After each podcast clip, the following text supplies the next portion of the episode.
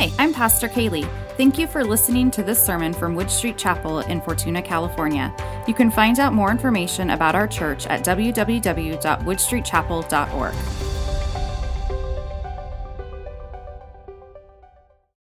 All right. So it is time for us to turn in our homework that I gave you guys last week. So um, if you just want to pass it into the center, that would be great.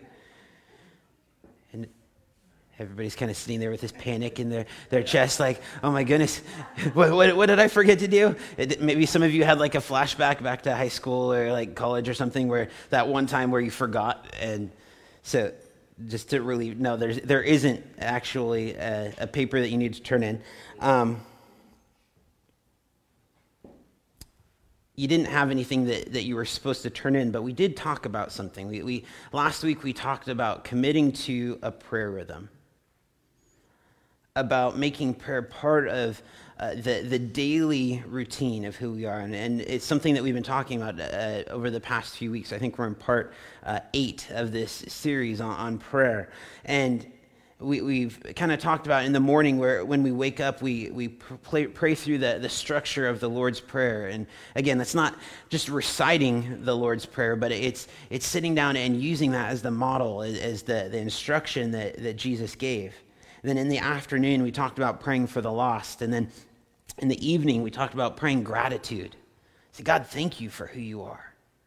Thank you for the, the blessings that you give. Thank you that, that this uh, blessing took place in my day and, and, praying about those specific things. And now, for some of you, this may be the first time that you're hearing about this, and or or maybe even better, this may be the first time that you're remembering that we talked about this since last Sunday.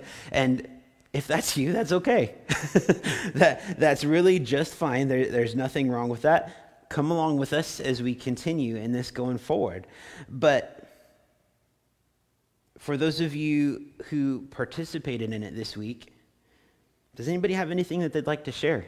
Was there anything that that you know spoke to you? Was there anything that that was difficult? Was there anything that that you want to maybe bring to the group? Matt, this is really scary. We don't, we don't usually talk like on Sunday mornings. Nothing?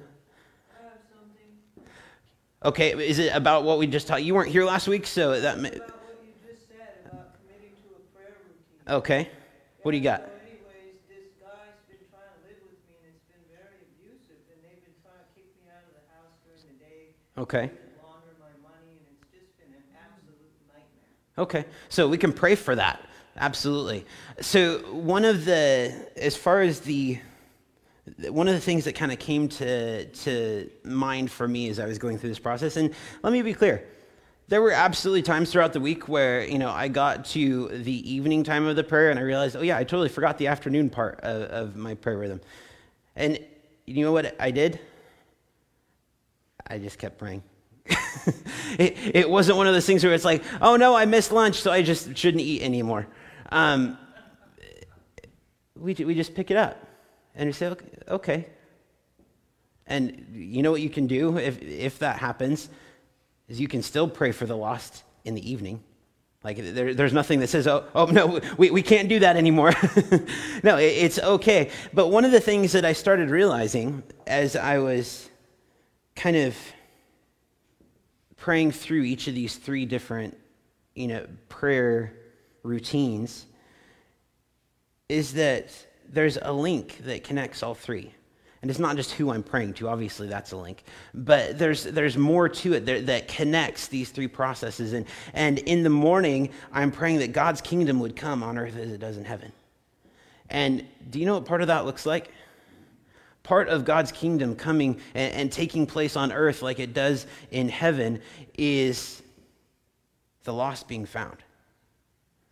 That, that's part of the, the kingdom coming, is the lost being found. And do you know what blessings that we get to pray for? Is we get to pray for how God's kingdom came throughout our day. That, that's the ultimate blessing. That's where we look for that blessing. So when I look back at my day, maybe my day isn't filled with, you know, 10 people coming to Christ. I mean, that'd be amazing if that was my daily routine. But spoiler, it's not. that, that doesn't always happen.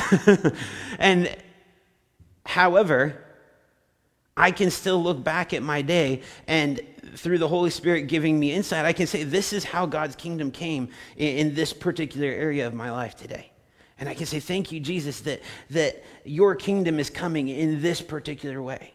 And thank you for allowing me to partner with you in the midst of this and this and this and, and finding these different areas. That's, that's what's available to me. And so if we, we look at these three different rhythms that we're in being invited to participate in, we're, we're actually eh, thanking God, you know, in the same kind of sphere for all three. And so in the past weeks, we already went through and we, we participated in a, a, study on the Lord's Prayer and, and learning that, that Jesus wasn't just directing his disciples to, to pray those exact words, but he was inviting them to, to follow his example. Just like he invited them to follow his example in all of these different areas uh, of living, right? I mean, they, they saw him and, and that what they did life with him and in doing life with him they, that's how the disciples became who they were after jesus was no longer with them. And so the, the lord's prayer was, was another example of this is how you pray. In response to the question jesus teach us to pray. And so this morning, we're going to move on from the, the morning time prayer to, we're going to take a, a look and focus on the, the noonday rhythm of praying for the lost. Now, I am aware that it is out of style to refer to someone as lost. That's, that's just not the, the politically correct thing to say. That's, that's just not a, a very comfortable thing for, for somebody to hear. Uh, you know, if you're, you're praying with somebody, it, it maybe feels like there's superiority. Maybe, maybe to others it can indicate that we have a savior complex, that, that we need to, to find that person that's lost. And I would say that if that's the problem, then it sounds like we have some language that needs to be redeemed because – if Jesus is using the word lost, then, and I think that's what we're supposed to use.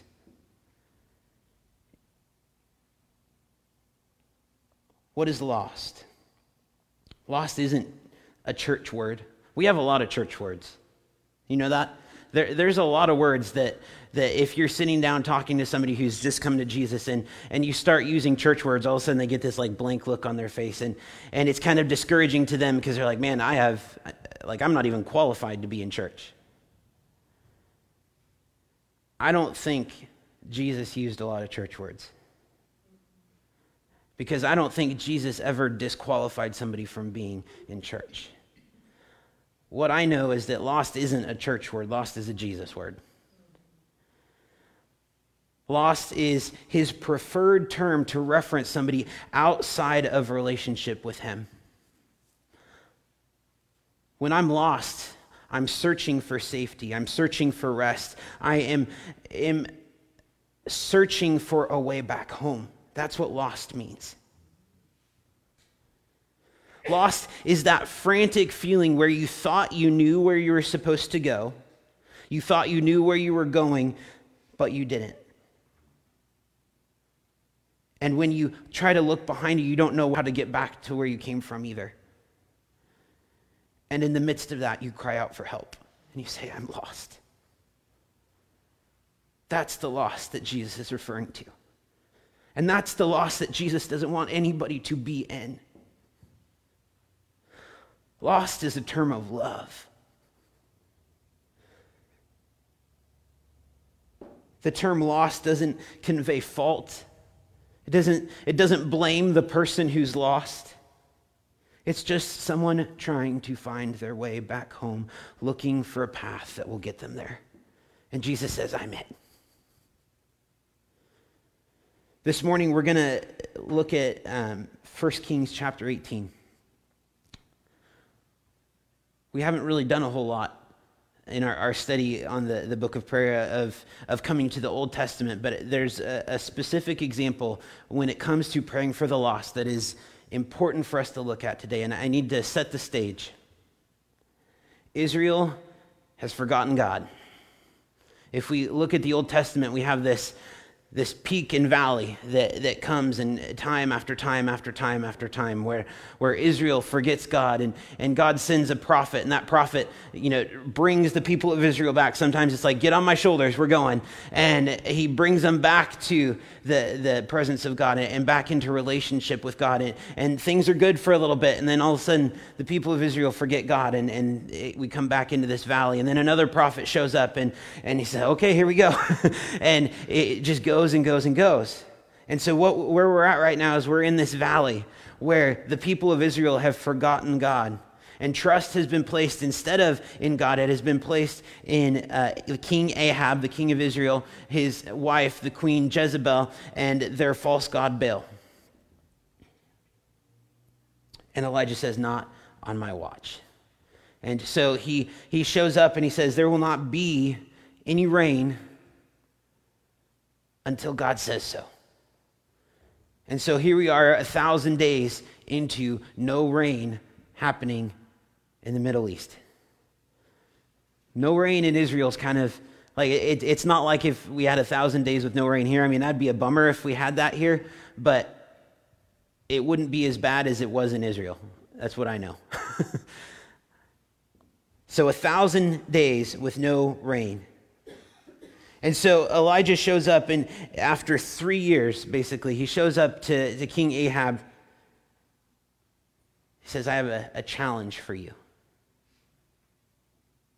I have a challenge for you. I have a challenge for 450 of the priests of Baal, and I have a challenge for Baal himself. He says, What if we go up to the top of Mount Carmel. We build two altars. We put two sacrifices on those altars. You pray to your God, and I pray to mine, and whoever sets fire to the sacrifice wins. Whoever sets fire to the sacrifice will prove that they are the God of these people. Baal, uh, if you look back at like the um, ancient carvings, if you look at, at the, the carvings on walls and, and things like that, he is pictured as, as holding a lightning bolt. He's the god of the sky. And so he would naturally be able to send that lightning bolt and, and, burn up a sacrifice. That shouldn't be a challenge for him. He, he can do that. And, and he's also pictured sometimes as having the head of a bull. And so I mean, he, he's got both halves of the equation here. He, he is the head of the bull that is being sacrificed. He, is able to throw lightning bolts. So, I mean, really, this shouldn't be difficult for him. He can, he can pull this off. And so he's being challenged to defend his reputation, right? The, the god Baal is being challenged to defend this reputation. Ahab and the priests are being challenged to defend their God's reputation. And if I'm Ahab, you, you kind of start thinking, well, this is, this is intriguing. You know, he's not going to lose anything, and why not? Let's, let's prove who, who can do this. And, you know, if fire does actually show up, you know, that's probably something I'd like to see. I mean, everybody here is like, I'd pay money to go, right? I, would buy a ticket to get on on that. It's not every day that you get a, a binary challenge of either, yes, this is the God of the universe, or no, he's not.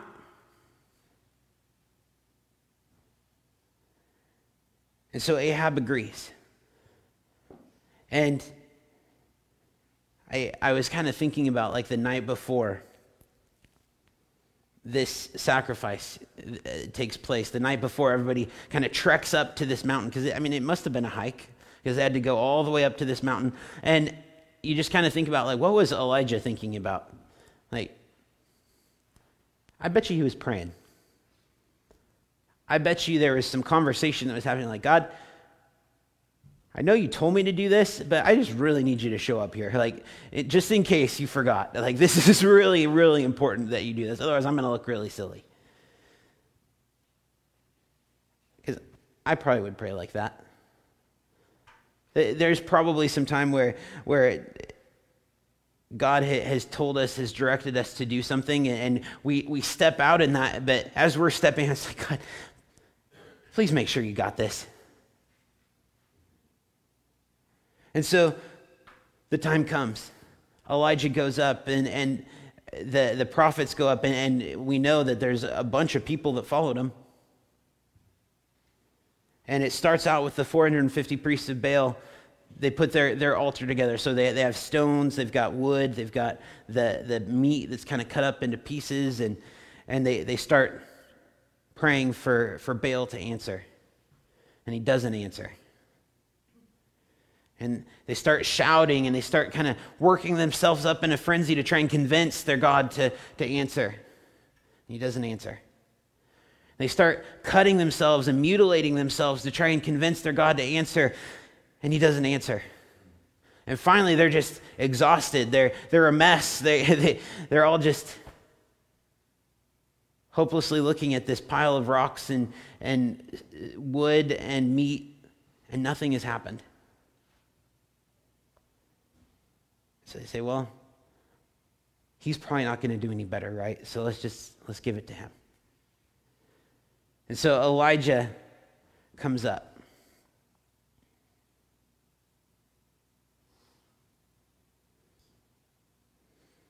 The first step that Elijah takes, if we read in, in 1 Kings 18, is that he rebuilds an altar. Now, it doesn't tell us a whole lot, but it tells us that there must have been an altar there before. There was an altar that was there before that got taken down that was used to worship God. Because what we do know is that Elijah would never have sacrificed something that was used to, to worship an idol. You know, that, that isn't something that was done at that time. And so we, we have this altar that has been torn down that used to be used to worship God. And the first thing that Elijah does is he shows up and he restores that altar.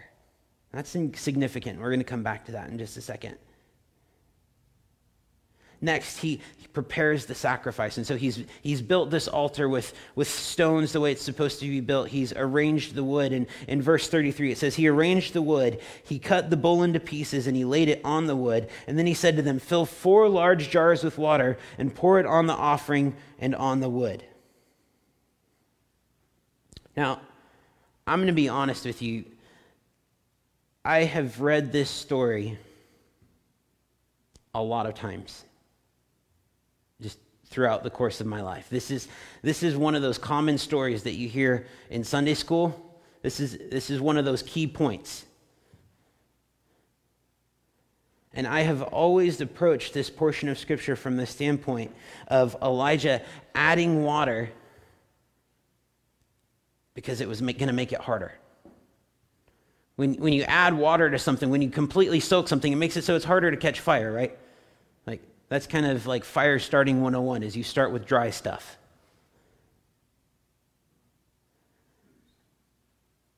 And that process kind of feels a little bit like a magician setting up a trick. It kind of feels like Elijah would be, you know, kind of getting everything ready to saw the lady in half. And he says, Oh, but wait. And he puts on the blindfold, right? And now he's going to do it uh, blindfolded.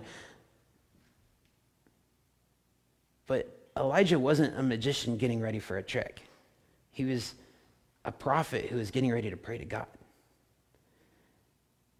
Now, what did we just talk about? We said that it hadn't rained in Israel for how many days? A thousand days. When it doesn't rain for a thousand days, what becomes a pretty important resource? That becomes like almost the most important resource. And if we think about the jars that they fill, there's four jars. And I don't think this was like little mason jars. I'm pretty sure these were like big kid jars, like jars that would completely soak an entire stone altar and the, the meat that was on it. And it was enough to overflow a trench that was dug around the altar. And this is, this is just Matt talking. This isn't necessarily, you know, I don't have Bible verses to back this up, but what if Elijah wasn't necessarily saying, hey, look at, look at what we're going to do? What if this was purely a sacrifice? This was a, a giving of what was at that time the most important resource that he had. Saying that, God, I know you're the God of this people. I know that you are the God of this nation. And I know that you are worthy of all of the praise that, that I'm going to bring you this morning, that these people are going to eventually bring to you. And because of that, I'm going to give you everything. Not just the meat, not just this altar that I have rebuilt, but I'm going to sacrifice the most important resource that I have to you. This country is starving to death. No political party can change that. No king can change that or do anything about it. The most prized possession in a long term drought is water. And he's not just placing his reputation on the line, but he is placing his earthly comfort, he's placing his security, everything that he has.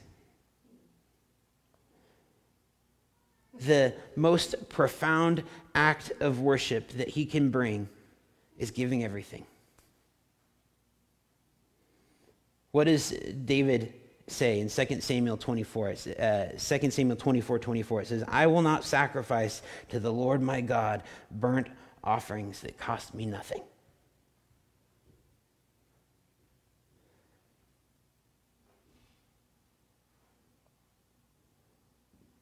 And so Elijah prays.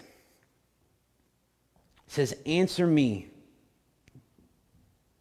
Lord, answer me so that these people will know that you, Lord, are God and that you are turning their hearts back again. And then the fire of the Lord fell, and it burned up the sacrifice, and the wood, and the stones, and the soil, and, and also licked up the water that was in the trench. And when all the people saw this, they fell prostrate, and they cried out, The Lord, He is God. The Lord, He is God. So let's recap. Let's look at what happened here. So Elijah repaired the altar, he restored worship in that place. People were worshiping all sorts of other gods, but he restored worship to the God in that place. And then he pours out water. Water wasn't just costly to him, it was costly to everybody that was watching. And Elijah didn't actually even pour it out himself. He brought people from the crowd to pour it out. He involved other people in his worship. And next, God's presence becomes obvious. Fire comes down from heaven, where moments ago there was only wet wood and wet meat. And now the people are face down worshiping God. Imagine those are the people that you have been praying for this week. Imagine those are the lost that we have been praying for, for however long you have been praying for them. Those are the people that, that are maybe sitting next to you and, and on a Sunday morning in that comfortable chair. I mean, people that we would maybe consider the farthest away from God. Those are the lost. The people who on Saturday are tearing down the altar of the Lord are now prostrate on the ground, shouting, The Lord, He is God, the Lord, He is God on Sunday. That's what, what we see happening here. That's what, that's what I want to see happen on a Sunday morning, right? I mean, if that was the result here on a Sunday morning, I would probably count that as a pretty successful Sunday service. We're going to skip ahead for just a second. But there's an important point for us to, to consider as we, we come to this next section. It is easy for us to look at what just happened, this event that just took place, and say that the fire coming down from heaven is the climax of everything that, that we know about in this particular event. But it's not. Starting in verse 41, it says, And Elijah said to Ahab, Go, eat and drink, for there is the sound of a heavy rain. This is a, prophet speaking to a, a high political figure, to a king who has been going through a severe national disaster for a thousand days. And you can bet, just like at our nation, when things aren't going well in the country, the people in charge start getting some blame, right? And you can bet a good amount of blame came towards Ahab during this time. And all the same, we have Elijah coming to Ahab saying, Go kill the fatted calf, uncork the best wine, and fire up the grill because rain is coming. The same God who just appeared in fire just now is going to send forth his rain onto this city. And so 1 Kings 18, 42 through 45, it says, So Ahab went off to eat and drink, but Elijah climbed to the top of Carmel. He bent down to the ground and he put his face between his knees. He said, Go and look towards the sea, he told his servant. He went up and he looked. He said, There's nothing there. Seven times Elijah said, Go back. And the seventh time the servant reported, A cloud as small as a man's hand is rising from the sea. And so Elijah said, Go and tell Ahab, hitch up your chariot and go down before the rain stops you. And meanwhile, the sky grew black with clouds, the wind rose, and a heavy rain started falling. And Ahab rode off to Jezreel. Three years into a massive drought, there is a massive downpour on the city. There is celebration in the streets. There is new life in a depressed place. That's the climax. God is not after the church on fire. God is after the rebirth of a city. The dream isn't that Wood Street Chapel would become this, this really awesome church with, with like okay preaching and a huge worship team and a whole bunch of events that happen throughout the week. I mean, that's great. That, that's a, a really nice thing. But what God wants to see is the rebirth of a city. God's dream is of a city reborn. The dream starts with the church on fire. The dream starts with the fire of God coming and, and returning the hearts of the people to God. But that's not the destination. And so often we get stuck in this place of thinking that that is the destination. That's the thing that we need to see happen. We need to see the church on fire. Yes, we do, but that's not the place where we stop. And it would be tempting to think that the church on, on fire seamlessly leads to the rebirth of a city. It would be tempting to think that, yeah, okay, it's, it's a progression and, and we just, okay, we, we have this happen and, and on we go. But that's not the way it works. The, the section that we just skipped, we're going to come back to now. And so Elijah sends the king to go prepare for rain. But what does he do? He prays. Elijah sends the king to, to go eat and drink and to celebrate what's taken place, but and to get ready. But Elijah prays. He climbs to the top of the mountain and he gets on the ground and he puts his head between his knees and he prays. Now, that's a pretty specific description. I mean, we just got done talking about fire coming down from heaven, and it just said fire came down from heaven. Like, if it was me, I would like a little bit more detail in that specific point, right? Like, what did that look like? I mean, if you think like, what would Hemingway say if he was talking about fire coming down from heaven, like, and the, the flames licked up the, the, you know, twigs and burnt these different colors and blah, blah, blah. Fire came down from heaven. That's all I need to know, apparently. And so when the Bible is this specific about something like this, maybe we need to pay attention. This specific about the posture that Elijah takes when he comes to pray. Scholars indicate that the posture that Elijah has taken here is the same posture that a pregnant woman takes when it's time to push. That's how Elijah is praying. If we look at the Gospel of John, he references specifically this type of prayer as fervent prayer. He, it can be referenced as contending prayer, where we, we're there praying for the city. God answers prayers that bring new life. God loves to answer prayer that brings the lost home. I'm gonna, I can talk to you afterwards, okay? Um, God loves to answer prayers that bring the lost home. One thing that we know is that prayer for the lost takes time. Prayer for the lost can be slow. And we, I mean, we see it even in this, right? Seven times Elijah prays.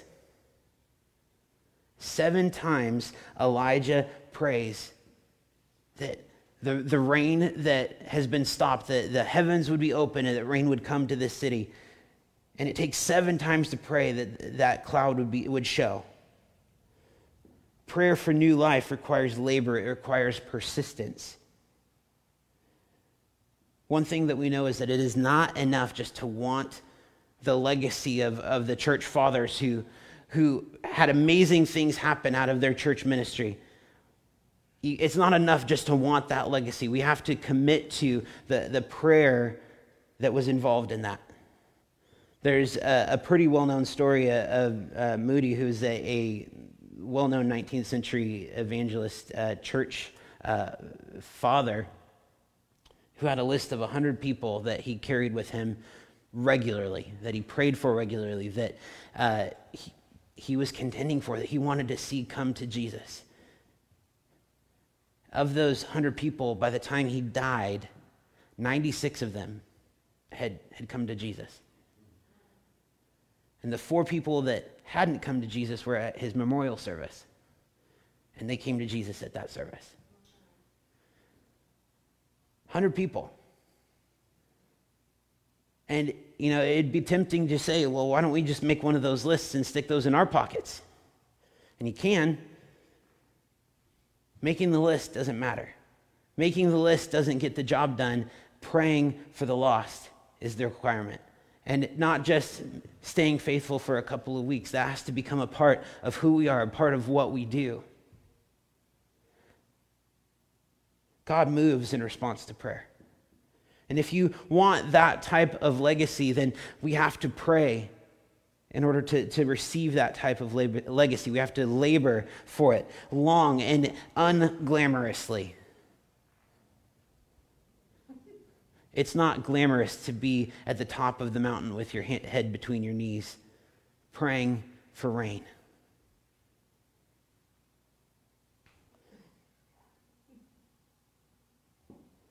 Calling down fire from heaven was pretty cool. Elijah probably felt pretty good.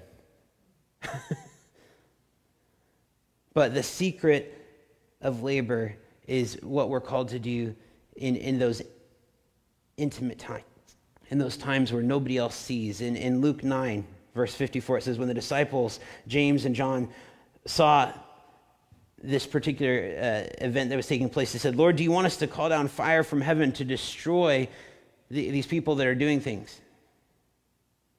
In a way that was, was counter to, to what they thought was supposed to happen. And Jesus is like, What are you talking about? no, no, that, that wasn't the point. That was never the point. And it says, Then he and his disciples went to another village. Come on, we, there, there's more for us to do here. and so the disciples were, they were looking for the spectacle, but Jesus is looking for prayer. And as a church, we look for the spectacle a lot. When we look at, at the Word of God and, and we look at, at the, the, the areas of God's Word that, that stick out to us, they're the spectacle in a lot of cases. And that's okay. It's okay for those things to stick out. But it's also critical to remember that there's prayer that's associated with that. There, there's oftentimes prayer that, that happened before that, had that not been there, would have never, the spectacle would never have been seen. In James 5 15 through 18, it says, The prayer of a righteous person is powerful and effective. Elijah was a human being, and even as we are, he prayed earnestly that it would not rain. And it didn't rain on the land for three and a half years. And again he prayed, and the heavens gave rain, and the earth produced its crops. It is easy for us to find ourselves hungering for the signs and wonders, for revival, for fire to fall. But I would say that far fewer of us find ourselves in that secret place crying out again and again and again and again and again and again and again that God would send his rain. I absolutely 100% believe that we are seeing God's revival happen here in this place at Wood Street Chapel. I, I know it.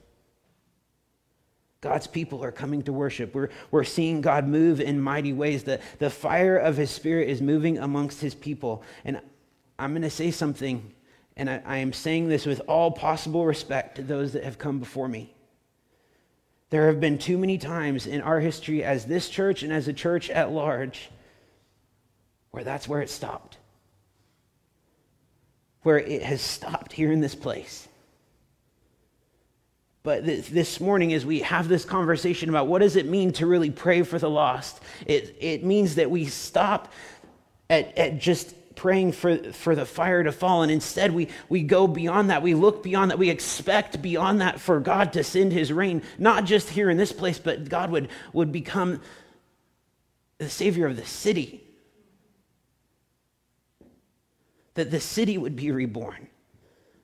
Yes, God, send your fire in this place, but let us go forth from here to the nations.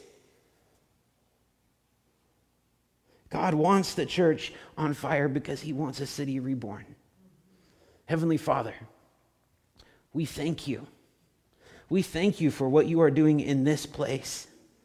And God, our prayer this morning our prayer as we go through this, implementing this rhythm of prayer in our life, our prayer every noon hour is that we would come, God, and that we would take that fire that has come and that we would come and pray for the lost. God, that you would, would save the lost, that you would send your rain on a city that needs it, God. That you would show yourself the Savior of these people and that they would see that there is no one like you.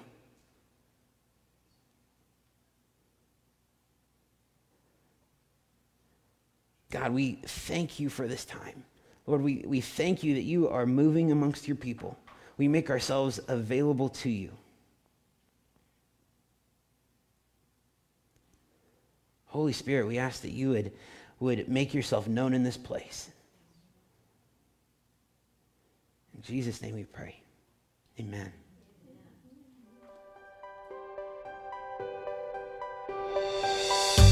Thank you for joining us today. If you'd like more information about Wood Street Chapel, check out our website, woodstreetchapel.org, or email us, info at woodstreetchapel.org. Connect with us on Facebook to stay in the loop.